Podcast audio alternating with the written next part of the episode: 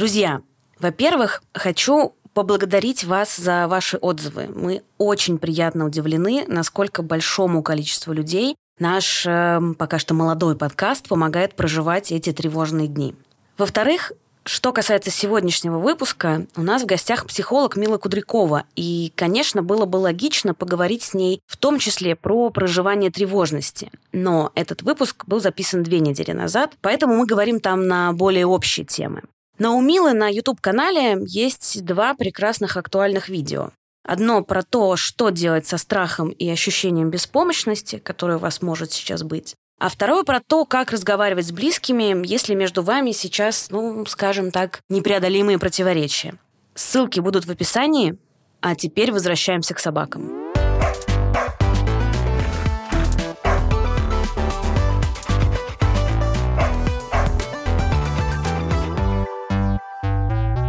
Всем привет! Вы слушаете Министерство собачьих дел. Меня зовут Маргарита Журавлева. Я официальный представитель Министерства собачьих дел. А еще я продюсер и собаковод. Рядом со мной Мила Кудрякова, собаковод, э, психолог, не медицинский психотерапевт. Все правильно сказала? Все верно, абсолютно. И также крестная моего пса Мишани, потому что Мила ездила с нами в приют Husky Help. Но крестная я не поэтому, потому что мы засунули его в багажник моей машины. Это было целое приключение. После этого я поняла, что теперь прошло официальное крещение ощущения. Да, ну, в общем, ты тот человек, который помог мне завести вторую собаку. У Милы тоже есть собака, и, собственно, поэтому я Милу позвала, чтобы мы поговорили про психологию в контексте собаководства и вообще. Почему нам вообще нравятся домашние животные? У древнего человека же не было домашних животных для развлечения, вот как у нас. Ну подожди, в смысле, они были не для развлечения, у них была своя функциональность, но при этом все равно с ними выстраивались какие-то отношения. И мне кажется, что хорошим примером здесь являются какие-нибудь ездовые лошади, которых ты тоже используешь, ну,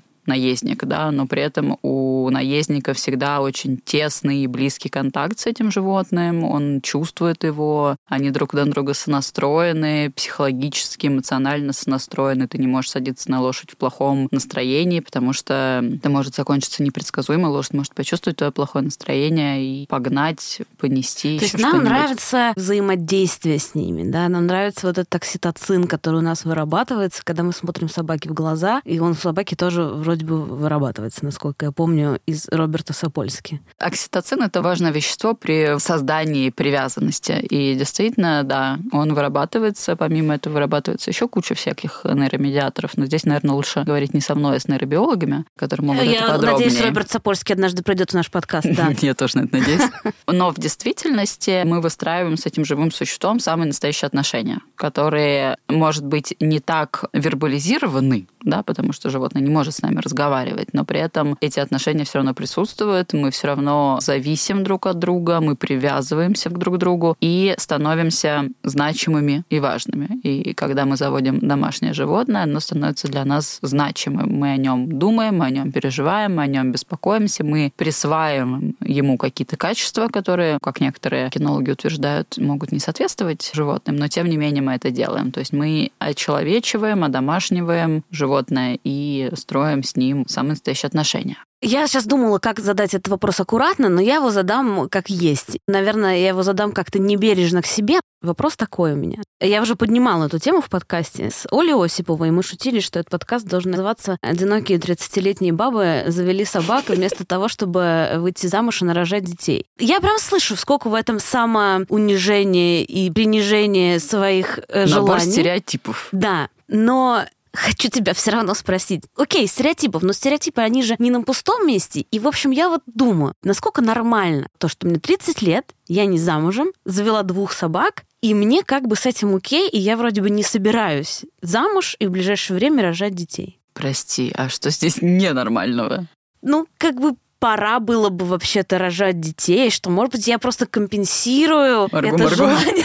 Э, Мне становится сейчас э, немножко даже не по себе, в смысле мы в 21 веке, 2022 год, и, в принципе, после 30 не обязательно выходить замуж. Потому что надо было это сделать до 30.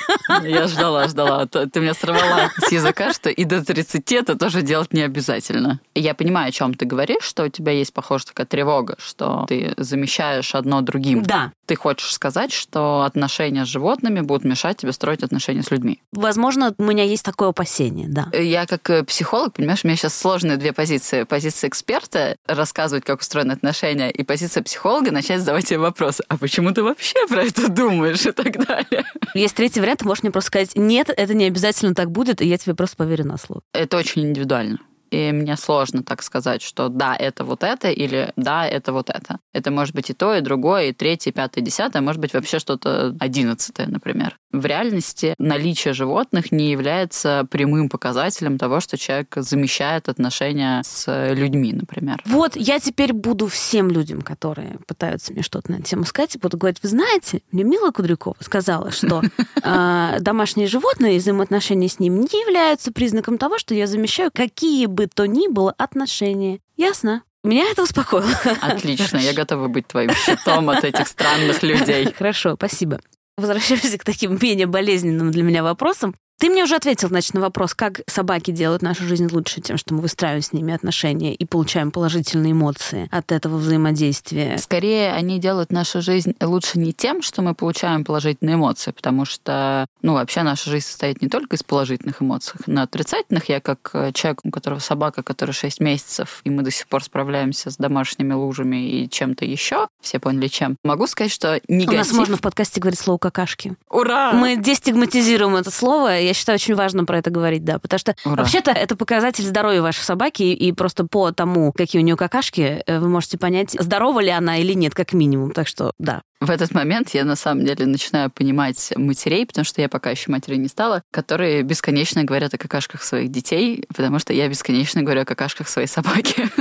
Я считаю, что это реально часть собаководства, просто это реально Большая по поводу часть. состояния здоровья. Да, что это не только положительные, но отрицательные эмоции. Да, и дело не в том, что заводя собаку, ты получаешь положительные эмоции, а дело в том, что заводя собаку, ты получаешь другое важное ощущение, что ты можешь о ком-то заботиться, что кто-то тебя ждет, кто-то тебя любит, ты кого-то любишь. То есть ты получаешь этот опыт привязанности и довольно близкой привязанности, потому что собака с тобой постоянно. Ты не можешь уехать на две недели, оставив ее одну в квартире это уже какое-то существо, которое с тобой довольно много проводит времени. И это на самом деле хорошая тренировка построения той самой привязанности со всеми ее минусами и плюсами, потому что, опять же, домашнее животное это не всегда удовольствие. Это очень часто э, негатив, это тоже отношения, которые нужно строить. Это не то, чтобы я завел собаку и все, она теперь за мной бегает. Нет, нифига. Ты строишь с ней отношения. Ты должен учитывать ее какие-то интересы. Мне пришлось перестроить весь свой график под собаку, чтобы с ней гулять четыре раза в день, потому что она еще маленькая, ей нужно четыре раза в день выходить. Не она под меня подстроилась, а я под нее подстроилась. Это огромный важный важный опыт. И я даже сейчас э, могу смело сказать, что если вы хотите завести детей, но сомневаетесь, заведите сначала собаку. То есть это все-таки так обстоит. Просто да. мне некоторые говорят, что слушайте, блин, нет, все-таки дети это гораздо серьезнее, там все такое. Дети это гораздо серьезнее, это гораздо сложнее и так далее. И период детской зависимости, он длиннее даже собачьей жизни, прошу прощения. Но, тем не менее, это не кислая тренировка,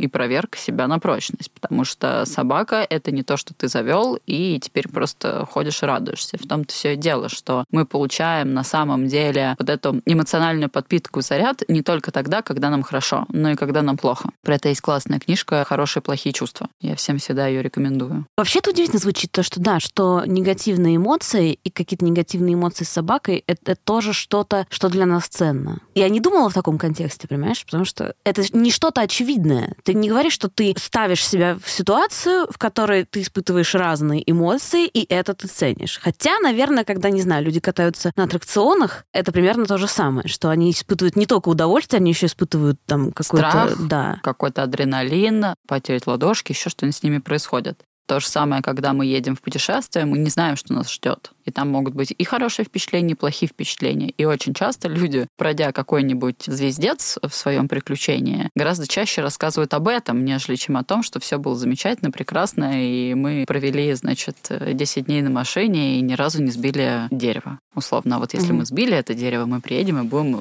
восторгом, упоением, захлебываясь всем подряд, в том числе и негативными эмоциями, рассказывать об этом приключении. Поэтому нашу жизнь наполняют на самом деле и негативные, и позитивные эмоции. И собака, раз уж про собак, потому что я еще владелец кота, и у меня такой очень э, двусторонний опыт в этом смысле. Ну, в смысле, у меня есть и то, и другое животное, они супер разные, и за этим тоже интересно наблюдать с психологической точки зрения, какие у меня отношения строятся с котом и какие у меня отношения так. строятся с собакой. Они разные. Так, я хочу еще потом вернуться к парам и, значит, к тому, что собака — это в некотором смысле тренировка, но ты начала говорить про разные отношения с собакой и с котом. Расскажи, в чем разница для тебя?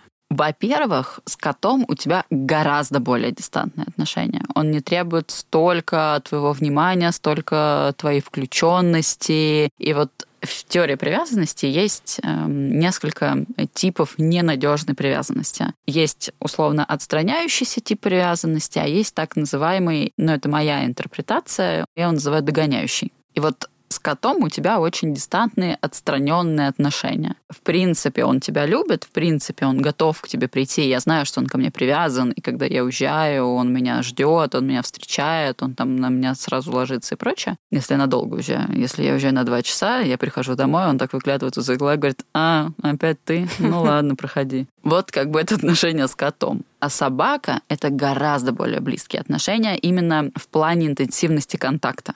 Я знаю, что мой кот меня любит, что он ко мне привязан, я привязана к нему, но нам не нужен такой интенсивный контакт друг с другом. Мне даже нужен больше контакт с ним, чем ему со мной. А с собакой совсем иначе. Она все время от меня чего-то хочет. Она все время рядом со мной, она ко мне привязана. Я знаю, что ей нужно много моего внимания, я знаю, что мне нужно с ней играть. Хотя и с котом мне нужно играть, но это... Но она, да, она приходит, так заглядывает в глаза сразу, да, вот любая собака да, практически. Да. И хочет какого-то взаимодействия, да.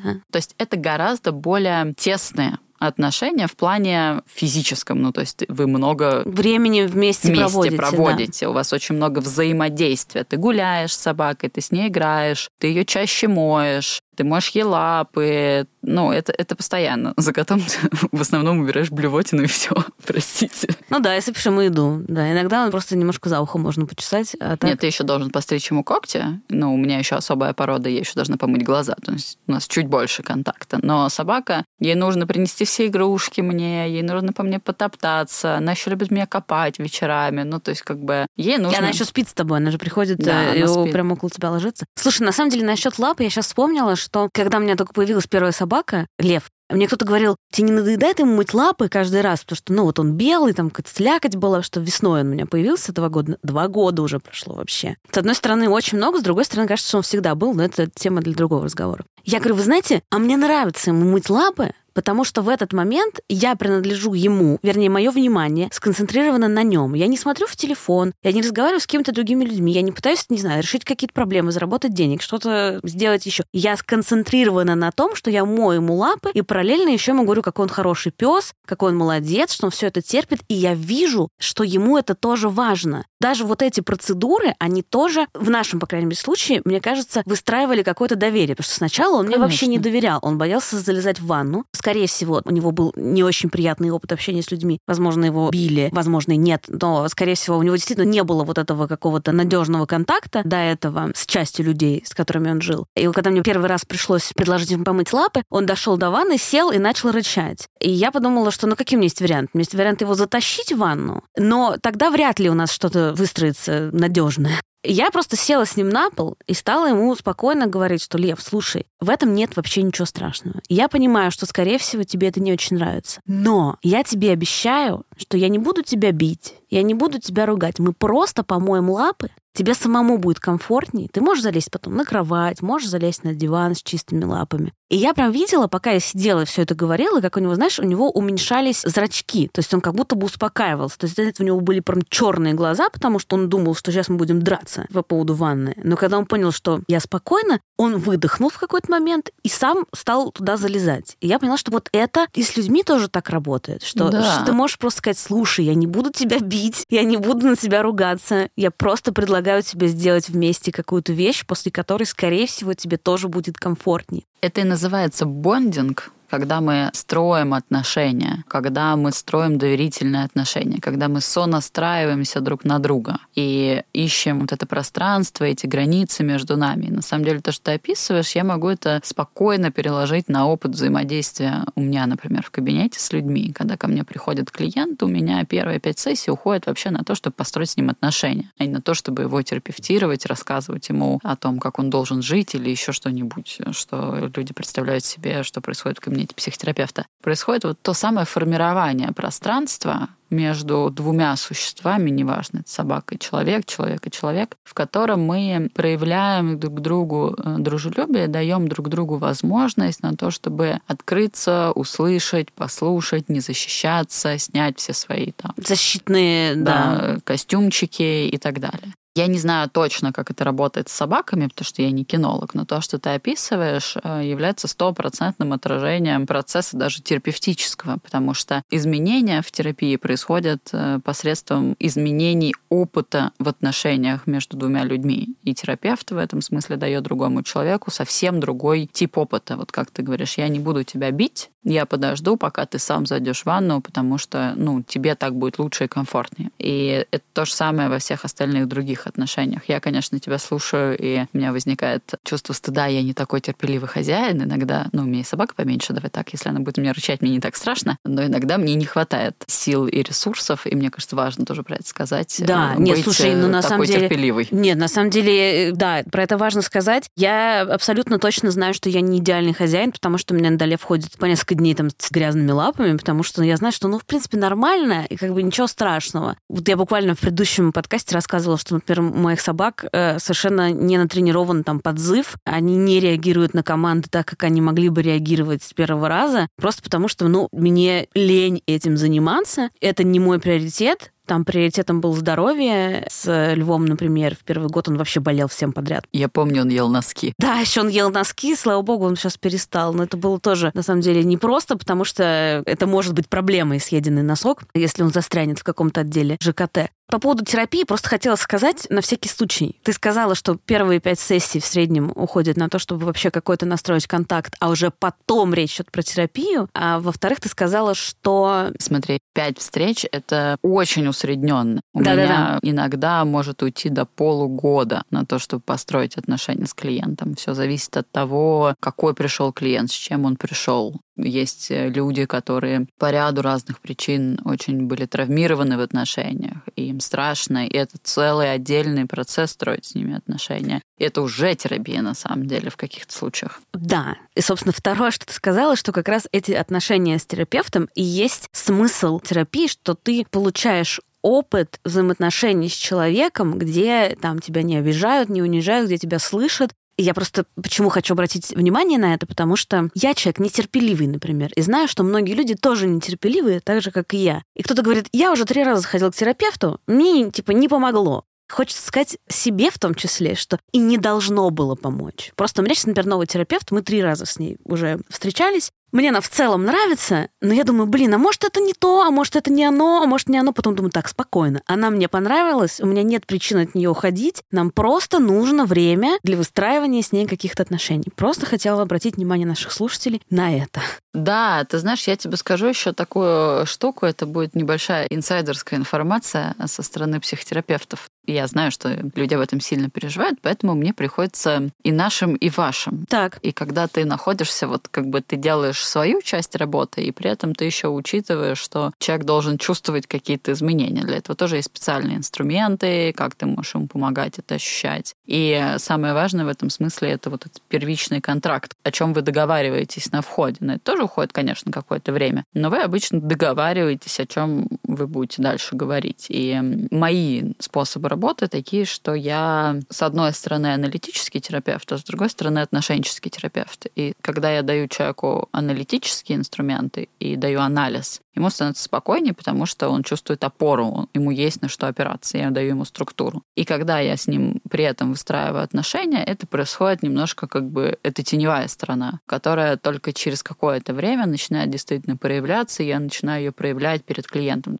Если я начну это делать сразу, человек скажет, уку, все, я пошел от нее. Какие отношения вообще? У нас нет еще нормальной культуры. Мы не очень знаем, как это работает. Я это знаю, но я не могу это сразу предъявить клиенту. Для него это будет как обухом по голове. И это терапия, как я всегда говорю своим клиентам на первой встрече, это еще и процесс обучения. Они узнают вообще, что такое терапия, что такое психология, что такое то, что с ними происходит, где про это можно читать, где про это можно узнавать. Собственно, для этого у меня есть YouTube-канал. Почему я стала про это рассказывать? Потому что я поняла, что люди просто не знают, и я по глупости и наивности в начале думала, Дурачки какие, кошмар вообще. Ну как это можно вообще не знать-то этого, черт воздери. И потом я стала понимать, что, ну, конечно, детка, ты в этом крутишься, читаешь только профессиональную литературу, друзья у тебя практически все либо в психотерапии, либо сами психотерапевты, конечно, это твой язык, это твоя культура, это рамка, в которой ты существуешь. А когда человек работает э, в IT-компании, живет, не знаю, с женой, и у него двое детей, ничего он про психологию не знает, у него нет времени на это. И это, конечно, позволило совсем иначе на этот процесс взглянуть. Поэтому терапия — это очень комплексная, сложная штука. Собственно, честно говоря, как и отношения с собакой. Потому что я думала, ну, сейчас я за собаку, она там как-нибудь все само. Нет, нифига.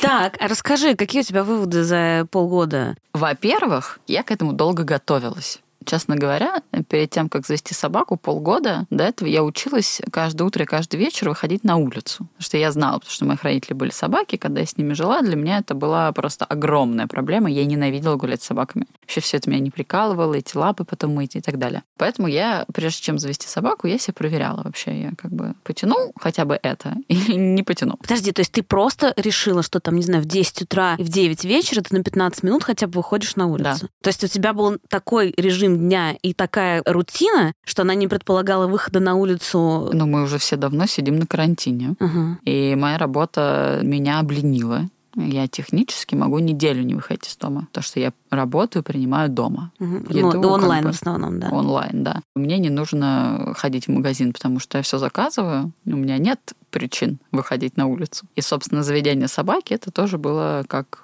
способ вообще себя вытащить из уютной норки. Мгм. Я сейчас так тебя слушаю и вспоминаю, что на самом деле перед тем, как я решилась на собаку, на Левчика, у меня две недели гостила Борзая, и она, собственно, мне помогла понять, что для меня выход на улицу утром и вечером, наоборот, очень полезен, потому что я иначе могу до пяти вечера э, лежать в кровати с ноутбуком и сделать кучу работы, но быть все еще, знаешь, э, в пижаме, и ты вообще не понял, прошел день, не прошел день. Чувство такое размазанное во времени. Да, я просто сначала подумала, вау, как это неожиданно, а потом поняла, что у меня тоже была эта подготовка, просто у меня как бы обстоятельства немножечко за меня ее провели, но анализ все-таки провела я, и здесь я могу себя похвалить, сказать, что да, анализ провела я. Так, ты поняла, что ты готова выходить на улицу регулярно? Да. Но когда у меня появилась собака, мне кажется, что это правда как с появлением ребенка. Ты совершенно не понимаешь, с чем ты в реальности столкнешься. Ну, ты понимаешь какие-то элементы. Тебе кажется, ну ладно, нормально. Но дальше они начинают обрастать деталями. Ну, например, у меня была проблема, что у меня собака писала на кровати. Я ничего не могла с этим сделать. В итоге вы будете смеяться, я сплю на непромокаемых простынях и с пеленками для собаки на кровати до сих пор, потому что очень редко с ней все равно может это случиться от переизбытка чувств к такому я не была готова вообще. Ну, то есть я была готова, что везде будут лужи и так далее, и так Но далее. не на твоей кровати, да. Но не на моей кровати. И не тогда, когда я уже лежу в пижаме, черт побери, хочу спать. Друзья, напоминаем, что перед тем, как заводить собаку, к этому нужно готовиться. Читать книги, слушать подкасты, например, наш, обсуждать эту идею с вашей семьей. Помимо этого, будущим собаководам предстоят разнообразные покупки. Лежанка, миски, корм, игрушки, пеленки. Все это довольно тяжело нести из магазина, поэтому мы советуем заказать все это на Озоне, и на следующий день все будет у вас. Ссылка в описании. Меня очень фрустрировала тема с приучением к улице, что вот мне нужно вот эти подгадывать. У меня еще так устроена работа, что час отдан другому человеку, ты не можешь резко подскочить. Ну, условно, если ты работаешь, не знаю, там, программистом, дизайнером или еще кем-то, ты рисуешь, рисуешь, встаешь, э, вышел с собакой погулял и вернулся. Моя работа так не может делать. Поэтому мне нужно было подгадывать, кормить ее в какие-то определенные интервалы, чтобы ровно через какое-то время она захотела в туалет, и я успела ее вы... Ну, короче. Ну, это проект целый прям, да? Да, это было все довольно фрустрирующе, потому у меня была отдельная сложность, как собака с котом будет себя чувствовать, потому что в этом смысле, если бы они не сдружились, то я бы отказался от собаки, потому что она вторая. Ну, я понимаю, у кота есть некоторые приоритеты. У меня также было, когда мы с тобой забрали Мишу, я тогда спросила еще у куратора, говорю, слушайте, а если не сложится? Я говорю, да, совершенно без проблем, неделю-две мы вам даем их, конечно, если у вас не сложится отношения между собаками, или собака, которую вы у нас взяли, будет делать что-то непредсказуемое, такое, с чем вы не можете примириться, то, конечно, вы можете его отдать обратно, потому что у нас нет задачи вам всучить собаку и забыть о ней. То есть у нас есть задача сделать так, чтобы он нашел постоянный дом. Это тоже было очень важно, что мне это сказали, и я бы хотела обратить внимание наших э, слушателей на то, что если вы берете собаку из приюта, во-первых, нормально вот так спросить и подстраховаться, во-вторых, на мой взгляд, куратор должен на это согласиться, потому что если он просто хочет вам отдать собаку любой ценой, то это довольно странный куратор. Ну да. Я тебя понимаю, что я тоже в какой-то момент подумала, блин, а может быть, я вообще льву врежу тем, что я взяла вторую собаку? Но потом поняла, что нет, у них все нормально, примерно так же, как у твоего кота собака, у них тоже, в общем... У них прекрасные да. взаимоотношения. Я в восторге от терпеливости Рыжего, если честно. Потому что Бриджит, так зовут мою собаку, она, конечно, тот еще персонаж. Как я потом уже выяснила с кинологом, что, оказывается, у меня очень эмоциональная собака. И это тоже было для меня откровение, на самом деле, что собака может быть сверхэмоциональная. И это тоже отдельная штука, про которую мне хочется сказать, что у собаки точно так же, как у нас у всех, есть свой характер. И заводя собаку, на самом деле вы не знаете, кого вы получите в реальности, потому что они все очень разные. И по ходу пьесы выяснилось, что у меня очень эмоциональная собака, и мы с кинологом потратили довольно много времени на то, что я училась ее успокаивать. И вообще, когда ко мне приходил мой кинолог, я смеялась и говорила, что опять пришел человек, который будет меня воспитывать. По большей части она воспитывала меня это правда. а не мою собаку. Это, это правда, абсолютно так и работает, что кинолог э, занимается тобой, а ты занимаешься собакой. Примерно так же, как мне кажется, терапевт, он занимается твоей разумной частью, а твоя разумная часть пытается успокоить твое подсознание там, или, я не знаю, твой организм, или как-то вообще все твои части сонастроить. Смотря какая терапия. Я очень много работаю с той частью, которая непонятная. Я к ней очень много присоединяюсь и иногда даже могу отложить. Например, когда мы работаем с травмой, там очень сложно вообще включать какую-то разумную часть в травмирующем опыте. Там очень много работы на уровне тела, на уровне эмоций, и люди очень часто даже не могут осознать, что с ними происходит. А если, например, травма была детская и не проработанная, но в том смысле, что психика в какой-то момент ее вытеснила, потому что это было очень страшно или еще что-нибудь такое произошло, вы про это забыли или про это надо было забыть, потому что так сложились обстоятельства, то там вообще может вот этого разума, когниции не остаться. Человек может не помнить, у него будет только на уровне тела ощущение. У меня бывало такое в терапии, ты работаешь с человеком, ты понимаешь, что он говорит одно, но что-то не так. А с телом происходит совсем другое и эмоции он выдает тебе другие. И ты начинаешь теряться, и дальше, когда ты уходишь вот в этот телесный опыт какой-то, да, в телесное переживание с ним, и откладываешь его когницию, осознавание в сторону, там может вскрыться много интересных подробностей. Я иногда жалею, что мы с тобой работаем вместе и дружим, потому что я бы пошла к тебе на терапию, но я не могу этого сделать, потому что вы не можете дружить с своим терапевтом. Но это то же самое, что если ваша подружка врач, вы не можете ходить к ней на консультации, потому что она ваша подружка. Ну, врач-гинеколог, например, был бы вообще странно. Я просто очень увлечена вопросами психологии. Мне кажется, я еще столько всего не знаю, но знаю, например, то, что ты рассказываешь, отлично описано в книге «Тело помнит все», как раз которую я тебя брала почитать. Автор книги говорит в том числе про пользу контакта с животными. Он говорит про лошадей и про собак. И я подумала, что у него тоже было бы здорово когда-нибудь взять интервью, позвать его в наш подкаст. Я уверена, что это абсолютно реально, что он, не знаю, будет, например, в Москве, и мы можем с ним поговорить. Я знаю, что он э, очень классный дядька. Мы отправим просто ему фотографии всех наших собак, Левчика, Мишаню, Бриджит, Рыжего, и скажем, нам очень надо с вами, с вами поговорить. Да. Но на самом деле э, очень многие терапевты, кто работает с травмой, имеется в виду травмированные люди, тяжелые травмы, да, когда там насилие детское, физическое или сексуальное, или еще какое-то. Люди, которые пережили какое-то тяжелое очень событие, потерю близкого и так далее, очень часто им рекомендуют э, заводить э, животных или попробовать терапию с животными. Отсюда два вопроса. Я хотела спросить тебя про канистерапию. Мгм. И хотела тебя спросить про заведение собак в ситуации с депрессией. Потому что я знаю, что ты не совсем за второе. Не то чтобы я не совсем за, я просто не могу предсказать результат. То есть, например, как показывает мировая практика, мы точно знаем, что, например, когда у ребенка аутизм, работа с животными, будь то лошади, будь то собаки, будь то даже дельфины, супер классные дает результаты. И у нас есть исследования, это все измерено и так далее. И здесь, ну, я могу очевидно говорить, что да, это работает, да, канистерапию используют и очень часто рекомендуют. Есть центры, в Москве есть центры канистерапии, и детей с разными сложностями развития их частенько отправляют, например,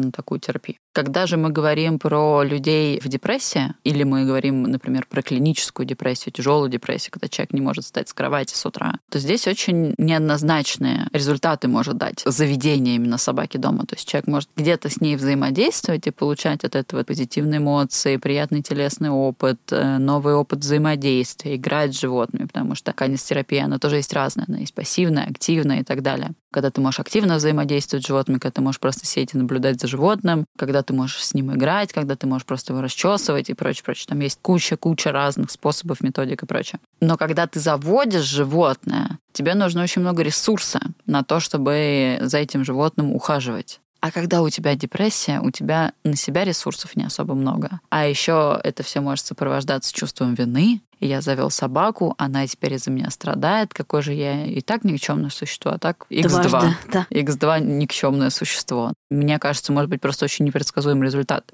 Может получиться так, что человек, наоборот, э, у него появится какая-то цель и смысл, и это даст ему какой-то буст. А может получиться обратный эффект. Поэтому здесь как бы я бы не стала говорить, всем людям депрессии идите заводить собаку. Ну да. Я просто думаю, что понятно, что мой опыт субъективный, как и опыт любого человека, да, и объективно может быть только там исследование, и причем исследование хорошо сделанное там на, на, на да. большом количестве испытуемых. Там даже, знаешь, иногда в исследовании важна не выборка, а сама структура исследования. Какие факторы включены, исключены, насколько чисто оно проведено, контрольные группы и прочее. Ну, то есть сама процедура сама методология Да, исследования. но возвращаясь к моему субъективному опыту, я просто думаю о том, что мне мои собаки дают очень много положительных эмоций, и я вижу, что на самом деле даже на моих друзей они хорошо влияют, просто когда они ко мне приходят, тискают их, э, за ними опять же наблюдают, Лев там дает всем лапу, приходит, значит, обниматься, там Миша просто ходит по квартире. Я понимаю, что это не канистерапия в научном смысле этого слова, но в некотором смысле это она, Технически твоих собак бы не взяли в канистерапию. Потому что собак в канистерапию очень жестко отбирают. Собака должна быть очень эмоционально устойчивой, да, они совершенно неустойчивы. да, не агрессивной. Они не агрессивны, но Про Мишу я бы поспорила, он такой парень с характером. В хорошем смысле он никогда никого не кусал и прочее, но тем не менее. Да, он очень свои границы соблюдает, потому что, ну, просто, видимо, приходилось их отстаивать. Да. Да, и понимать, что это важно, да. И эта собака отдельно тренирует под это дело и прочее. То есть это не то, что каждая собака может иметь такой терапевтический эффект. И я, кстати, не уверена, что моя собака бы подошла, потому что она слишком эмоционально расторможенная. И сейчас, когда она супер добрейшее существо, и она со всеми лезет обниматься и целоваться на улице, что тоже, кстати, большая проблема. Да, я тебя понимаю, потому что Лев тоже хочет со всеми общаться, и все хотят общаться с ним, а я не всегда хочу общаться с людьми на улице. Ну да, и у меня просто не всегда все люди хотят общаться с собакой, потому что, ну, понятно, что кто-то куда-то идет, спешит, ну, короче, а у меня собака просто ешь. Дайте мне, пожалуйста, пообщаться с этим человеком, пожалуйста, пожалуйста, пожалуйста. Короче, суть в том, что сама по себе собака еще не является терапевтом, условно, и не всегда может давать терапевтический эффект. Собаки очень разные бывают. И здесь их тоже специальным образом отбирают и специальным образом тренируют чтобы они вели себя правильно и действительно помогали, а не делали хуже. Потому что мы сейчас с тобой такую, знаешь, милую сторону собак обсуждаем. А вообще у меня вот, например, на щеке шрам, потому что собака моих родителей однажды прокусила мне щеку насквозь. А еще у меня от нее есть вот здесь несколько шрамов, и вот здесь шрам. Это еще... Мила показывает на руку и на плечо, уважаемые слушатели. Да. В общем, да. То есть собаки разные бывают.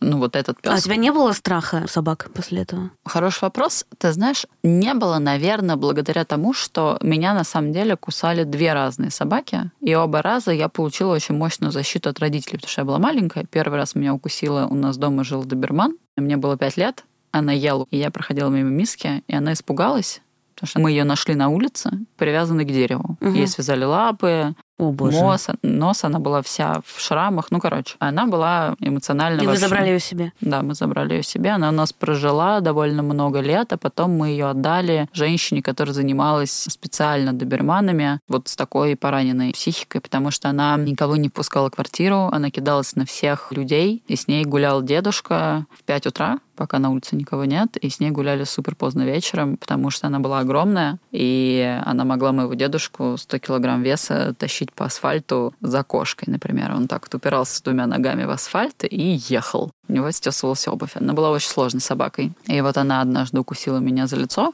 чуть-чуть, не было даже крови, ничего, просто ударила как зубами. И тогда папа ее очень сильно наказал очень потом переживал, потому что никто не знал, как себя вести с собаками. Это были 90-е. Появилась огромная собака в квартире, которую никто не знал, что с ней делать. Она еще была эмоционально нестабильная. В общем, папа... Ну, конечно, если нашли связанные, вообще... Я бы на ее месте, может быть, тоже бы... Всех кусала, Тебя бы покусала, если бы ты мимо моей миски шла вообще. Конечно. Да. Здесь как бы к собаке претензий нету. Просто после этого родители поняли, что нужно найти какого-то кинолога, и к нам приходил какой-то дядька, там с ней пытался заниматься, но это все было очень сложно, потому что собака была очень перепугана испуганный сильно.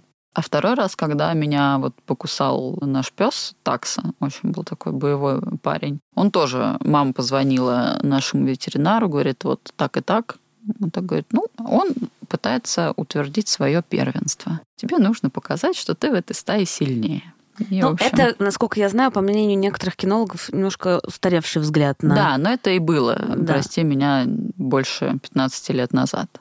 Ты меня спросил, почему да. я не боялась, потому что я в этот Тебя момент... защитили родители. Меня угу. защитили родители, я чувствовала, что не собака сильнее меня, а что я могу быть сильнее. Поэтому когда такого вот страха животных не сложилось. Ты сказала, что мы, значит, обсуждаем еще милую сторону, а к тебе приходили когда-нибудь люди с боязнью да. собак? Да, конечно. С и... ненавистью какой-нибудь к собакам? С ненавистью не было, но это очень распространенная история про то, что люди боятся собак, что людей когда-то кусали собаки. У нас с тобой есть общий друг, который, между прочим, боится собак, потому что однажды они отняли у него сменку на улице, свора диких собак. Отняла у ребенка сменку на улице, думаю, что там есть какая-то еда, видимо. И после этого человек боится собак. И у меня в кабинете очень часто люди рассказывают про страх собак. У меня нет запроса, никто ко мне не приходил с запросом «я боюсь собак, давайте с этим что-нибудь сделаем». Но вот это часто всплывающая история. Поэтому я и говорю о том, что собаки — это не такое безобидное существо, которое ты заводишь дома, и все замечательно и прекрасно. все таки это животное. У него есть свои инстинкты, его нужно понимать, понимать его логику. И, например, я как терапевт понимаю, что с собакой, да, очень важно быть нежным, чутким, заботливым, эмоциональным, но при этом границы и какая-то строгость тоже должна быть. И я проверяла на своей собаке, что интонация имеет большое значение что когда я начинаю говорить с ней строгим голосом и говорить, Бриджит. Она сразу все понимает. Она гораздо быстрее меня понимает, чем я говорю, ой, Бридж, пойдем, ми ми ми ми ми Вот это все. И она как бы может пойти, может не пойти, может пойти в другую сторону, посмотреть на меня, такая типа, Пф". а когда я говорю, все, стоп, она сразу меня слушается. Поэтому тут тоже, как и в отношениях с людьми, ты находишь эту какую-то золотую серединку. Ты не можешь быть супер мягким и все принимающим, потому что тогда ты теряешь себя и теряешь свою границу. Но ты не можешь быть и супер жестким, потому что тогда ты остаешься в одиночестве. И ты все время ищешь вот эту какую-то золотую середину, где существуют твои границы, твое нет, твои потребности, твои желания и границы ну, другого человека, другого существа.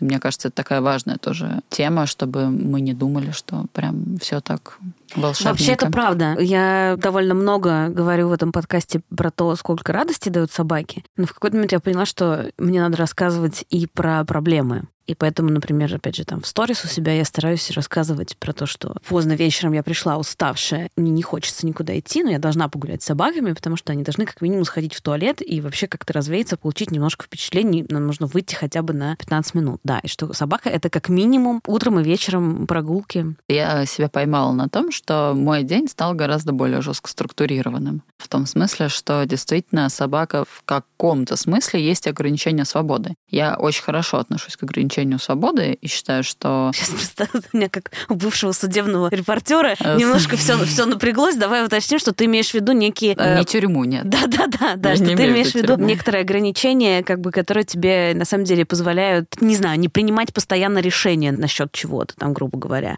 Я просто тебе рассказывала, что у меня тоже в терапии открылась такая вещь, что я очень плохо отношусь к слову ограничения. Меня начинает трясти, и мы, значит, с терапевтом договорились, что мы будем называть это лимиты. Лимиты нормально.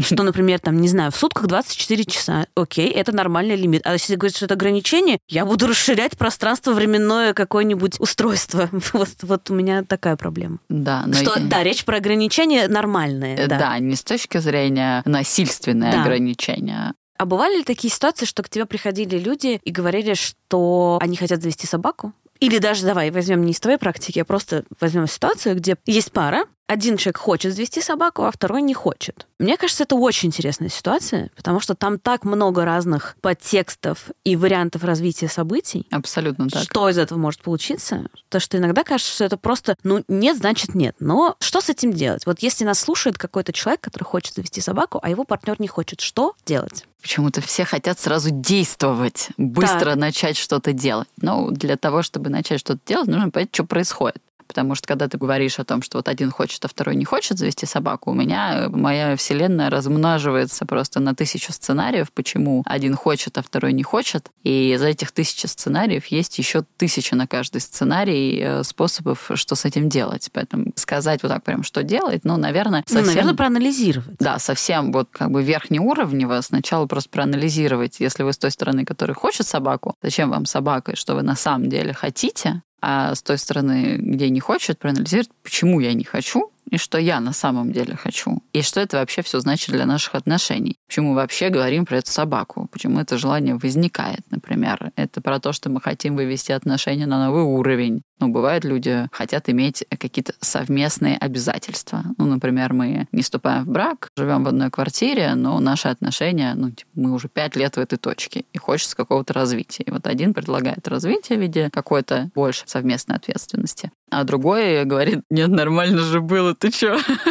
Нормально же сидели, зачем нам эта собака и так далее. Может быть, про там, исполнение какой-то детской мечты. Я всю жизнь э, мечтала о собаке. У мужчин такое бывает, что вот в детстве мечтала о собаке, мама не давала завести собаку, хочу завести собаку. И вот такое вот прям острое желание у человека. Но это тогда про какую-то вообще другую часть. Не про наши отношения, а про наши отношения, но в другом разрезе. Про какую-то там степень свободы то же самое и прочее. Короче, э, сначала нужно проанализировать, что я на самом деле хочу, зачем мне это нужно. Второе — это проанализировать, что это значит про наши отношения. И третье — это поговорить друг с другом честно и открыто, и рассказать про позиции каждого и попробовать найти какой-то, если это возможно, компромисс. Ну, например, мы не заводим собаку сейчас, но, например, мы заводим собаку через год, или мы заводим собаку, когда мы покупаем свою квартиру, или еще что-то. Ну, все зависит как бы от конкретного контекста. Вот. Да, ну то есть получается, что собака — это не совсем собака, это как бы что-то больше... Скорее всего, да. Когда мы говорим про отношения, скорее всего, банан не просто банан. Вот ты привела пример, что там мы не заводим сейчас, но заводим через год, или там мы заводим, когда переезжаем в свою квартиру. Есть еще такой вариант, когда вы берете собаку на передержку. Например, вы знакомитесь э, с волонтерами, с кураторами разных бездомных собак, которые часто ищут домашнюю передержку для этих собак. И эта домашняя передержка может длиться несколько недель, может длиться и год. Вы можете таким образом вообще попробовать, насколько у вас получается собаководство. То есть, скорее всего, эта собака не останется с вами на долгие годы. И вы можете, опять же, с тем же куратором договориться, что, не знаю, вы можете взять собаку на три месяца к себе домой, вот эту домашнюю передержку. И в общем, поможете. И, и сами- себе прове- и себя да, проверить. и себя проверите, но здесь просто важно не пользоваться собакой вот таким образом, не только ей пользоваться, да, обозначив куратору вашу ситуацию. Насколько вы готовы ее взять, какой у вас есть опыт, и тогда, в общем, все останутся в плюсе. Мгм. Давай вернемся к твоей собаке. Почему тебе все-таки хотелось собаку, когда у тебя уже был кот? У меня было два шкурных интереса. Так. Первое, значит, мне нужно было больше двигаться, потому что карантин увеличил мое тело на какое-то количество килограммов, и что мне не нравится. Но просто так ходить по улицам я попробовала, и это очень уныло. Не знаю, я просто люблю просто так... Ну ладно, хорошо, все останутся при своих мнениях. Я просто люблю просто так ходить по улице. Мне кажется, это очень прикольно. Да, я с этим не спорю, я не из этих. типа, да. Хорошо, окей. Вот мы прекрасно договорились только что, и каждый остался при своем мнении. Да, и я поняла, что ну, мне нужен, короче, повод? Повод. Я устала покупать косметику, потому что это был прекрасный повод. Ты выходишь, доходишь до магазина, что-нибудь там покупаешь, возвращаешься обратно. Короче, мне надоело тратить на это деньги. Ты и... решила тратить на собаку. Я решила просто, да, реинвестироваться. Сегодня нам приехали два прекрасных костюмчика. И, в общем, ну, в общем, неважно, короче. Да, у меня теперь шкаф еще у собаки отдельный. Это первая была причина. А вторая была причина, что я очень остро почувствовала в себе готовность о ком-то заботиться. И мне хотелось попробовать, проверить, насколько я себя в этом смысле ощущаю правильно, неправильно, ну, в моих, да, ощущениях, не в смысле правильности относительно чего-то. Ну, насколько это то, что у меня может получиться, потому что у меня были тревоги, что не смогу о ком-то заботиться, что мне будет это сложно делать, лениво. Так. Это был мой второй шкурный интерес. Третий шкурный интерес. Я всегда хотела собаку, я всегда жила с собаками. И на самом деле не специфичное для меня решение было завести кота, потому что дома у нас котов особо не было. То есть ты собачник вообще изначально? Вообще изначально я из семьи собачников, давай скажем так. Всю жизнь я прожила с собаками. У меня был один единственный кот у бабушки с дедушкой. И в детстве вообще животные были для меня такими очень близкими друзьями. Когда я была совсем маленькая, я строила с ними очень хорошие отношения. С котом бабушкиным не очень, потому что он... Потому что это кот, блин. Это кот, да. Он когда я была маленькая, из-за того, что я его любила сильно потискать, он потом выжидал меня за углом и накидывался мне на спину и начинал драть мне холку вместе о том, что я его тискаю сильно. У нас были очень особые отношения, злой был кот. То есть для меня скорее не специфично было то, что я завела кота. Но кота я завела, потому что я понимала, что на собаку я не готова, что это слишком для меня too much ответственность. Как бы кота ты можешь э, просто оставить ключи кому-то, и его будут приходить кормить, и все. Собака уже все не так ее нужно, чтобы с ней кто-то жил, или с ней нужно путешествовать. Поэтому для меня это было таким вот э, решением на, наверное, проверку себя. Я в себе не разочаровалась. И для меня это очень удивительный опыт в том смысле, что я испытываю столько нежности, столько тепла и вот это, вот это чувство заботы, которое я дарю своей собаке, что вот про что ты сегодня говорила про мытье лап, угу. когда это не отвратительная скучная рутина, а какое-то супер удовольствие от взаимодействия. И у моей собаки есть характер, и очень смешно смотреть за тем, как она развивается, и как в ее маленьком мозгу соединяются новые нейрончики, потому что сначала у нее тоже не соединялись есть нейрончики. Что я делаю в ванной? Она стояла около душа, пока я принимала душ и гавкала на меня. Потом у нее соединялись нейрончики, почему я ставлю ее в ванну. И она оттуда все время выпрыгивала. И это тоже было э, супер бесячно, потому что она с мокрыми... Грязные ноги, да. На тебя выпрыгивает. Сейчас у нее настолько соединились нейрончики, что она еще встает так, чтобы было удобно помыть ей пузико, значит. О. Я не знаю, может быть, это была случайность уже дважды, но, может быть, они Я думаю, что нет. Если ты ее спокойно к этому приучаешь и спокойно ей объясняешь, типа, да. что мы сейчас будем делать. Вот э, у Льва такая ситуация. Мы переехали полгода назад в квартиру, где не очень удобная ванна для собак. Она маленькая, и сама чаша ванны тоже не очень удобная. И Лев снова начинал на меня рычать. Но я просто очень снова медленно говорила, давай залезем, все нормально, я не буду тебя бить, все хорошо. Он залез в какой-то момент сам в ванну, я его похвалила, и теперь я говорю, Лев, ты идешь мыться? И он уже идет сам в ванну. И ставит лапы, и ждет, что я ему задние лапы подниму э, Слушай, и поставлю ну, это у вас вообще высокий уровень. Мы пока можем только в руках доехать до ванны и быть погруженными в ванну руками, потому что...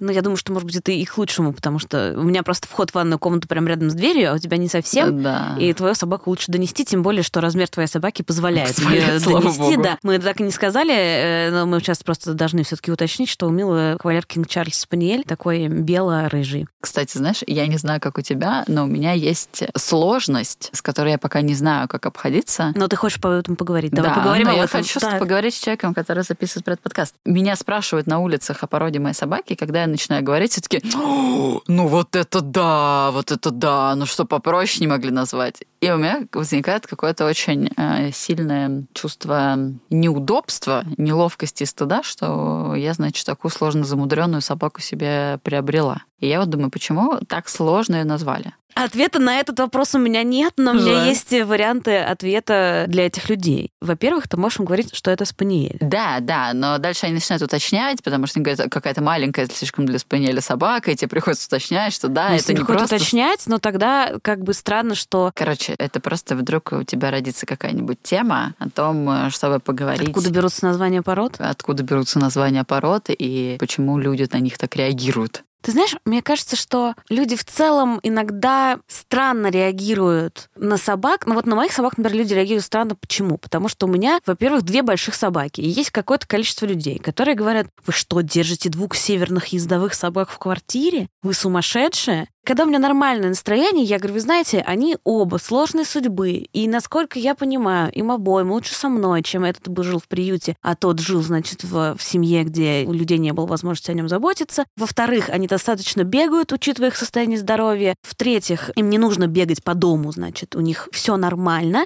Я не взяла щенка северной ездовой собаки, которой нужно очень много двигаться, и не заперла его, значит, в четырех стенах. Но да, они реагируют. Потом они реагируют на то, как они выглядят. Лев же, он просто такой, одна да. большая взбитая сливка. Э, он сейчас еще оброс очень сильно и будет линять, но, в общем, они реагируют странно. Знаешь, мне кажется, что люди странно реагируют на то, что для них непривычно. Mm-hmm. И они на это часто реагируют не совсем положительно. То есть не очень много людей, которые говорят, блин, какая красивая собака, никогда ее не видел. Они такие, блин, какая большая собака странная. Вот они так часто, им страшно, как будто бы. Понятно, что да, есть та часть, где люди реагируют, но меня больше волнует моя часть, как мне с этим справляться. Это просто тоже интересная тема. У нас есть несколько обязательных вопросов. Один из них такой. Какая у тебя была самая большая трата на твою собаку? Вообще больше всего денег уходит на ветеринара, если честно. Так.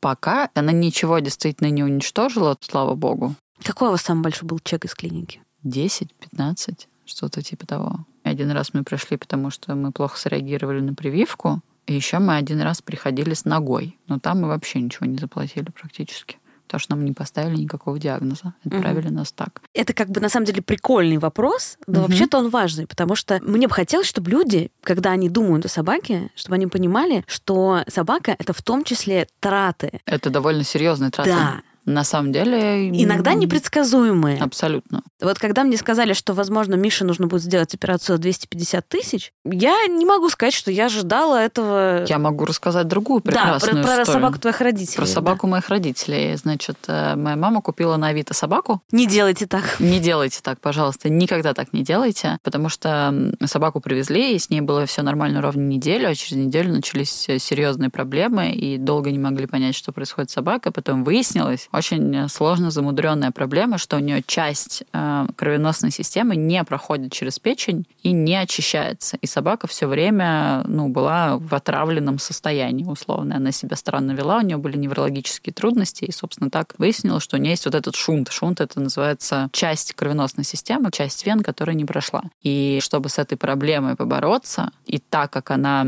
уже какое-то время э, с этим жила, и это не сразу обнаружилось, нужно было не просто перекрыть этот шунт, потому что тогда бы печень не выдержала кровеносной нагрузки, а надо было пережимать эту вену медленно. И ей ставили специальный аппаратик, который называется констриктор, который медленно, медленно, медленно закрывает этот шунт. Это была супер дорогостоящая операция, и мой папа смеется, говорит, мы купили собаку за 15 тысяч, потратили на нее еще 250. Это, говорит, самая дорогая собака в моей жизни. Но они ее безумно любят, слава богу, тут, тут фу, собака И слава богу, хорошо. что у твоих родителей еще есть такая возможность. Да, да. Потому что я однажды там ночью у льва привезла в ветеринарку, потому что у него заболел живот, и рядом сидела женщина, которая очень долго по телефону кому-то объясняла свою ситуацию. Она приехала, по-моему, со шпицем, и шпиц, эм, кажется, сломал ногу, и она объясняла, что она не понимает, что ей делать, потому что операция будет стоить 80 тысяч, у нее нет этих денег, и она, значит, пытается решить, э, не делать ему операцию и оставить его хромым, или, значит, эти деньги откуда-то взять такая ситуация тоже может сложиться. Например, мне приходит какой-то гонорар, и я часть денег перевожу на собачий счет, чтобы они там лежали, потому что тогда я себя чувствую более хорошей хозяйкой, когда я знаю, что у меня есть деньги, если что, на собак. Да-да, это все непредсказуемо. Я как человек, у которого две операции на головной мозг, могу сказать, что это все очень непредсказуемо. Еще один вопрос. Топ-3 имен твоей собаки. Как ты ее называешь? Самый странный вариант звучит как Сюпасан мой кот, у него вообще имя Йозеф. На самом деле у него были все возможные вариации на тему его имен. То есть как только он не назывался, В общем, мой кот теперь у него есть постоянное имя, и зовут его Сюсик. Так. А собаку я пробовала называть ее Сюсик, но тогда кое-кто откликается. Угу. И мне пришлось придумать вариацию. Как это сложилось, случилось, я не знаю. Но, в общем, Бриджит теперь Сюпасан. Ну, это совершенно, я считаю, нормальная ситуация, потому что я у тебя тоже это слово переняла, и я в какой-то момент, значит, говорила, что у меня собаки это Сюс и Сюс-2. Ну, а что такого? Так, еще какие? Котеночек. Так. Э, про рыжего. Я говорю, мой сладенький котеночек, иди сюда. Ну, в общем, котеночек. И э, как же еще я ее называю? Звезда ты ее называешь? Звезда пленительного счастья я называю, да. А вообще у нее полное имя Бриджит Бардо. Мне очень нравится, что э, у тебя такая обратная ситуация, потому что обычно собак по паспорту зовут условно Бриджит Бардо, а дома их зовут Бусинка, а у тебя по паспорту Бусинка, но дома она Бриджит Бардо. Вот такая вот ситуация получилась. Спасибо тебе большое. Это была Мила Кудрякова, психолог, немедицинский психотерапевт. Подписывайтесь на Милу во всех ее возможных соцсетях, и на меня тоже можете подписываться. Спасибо. Спасибо тебе большое.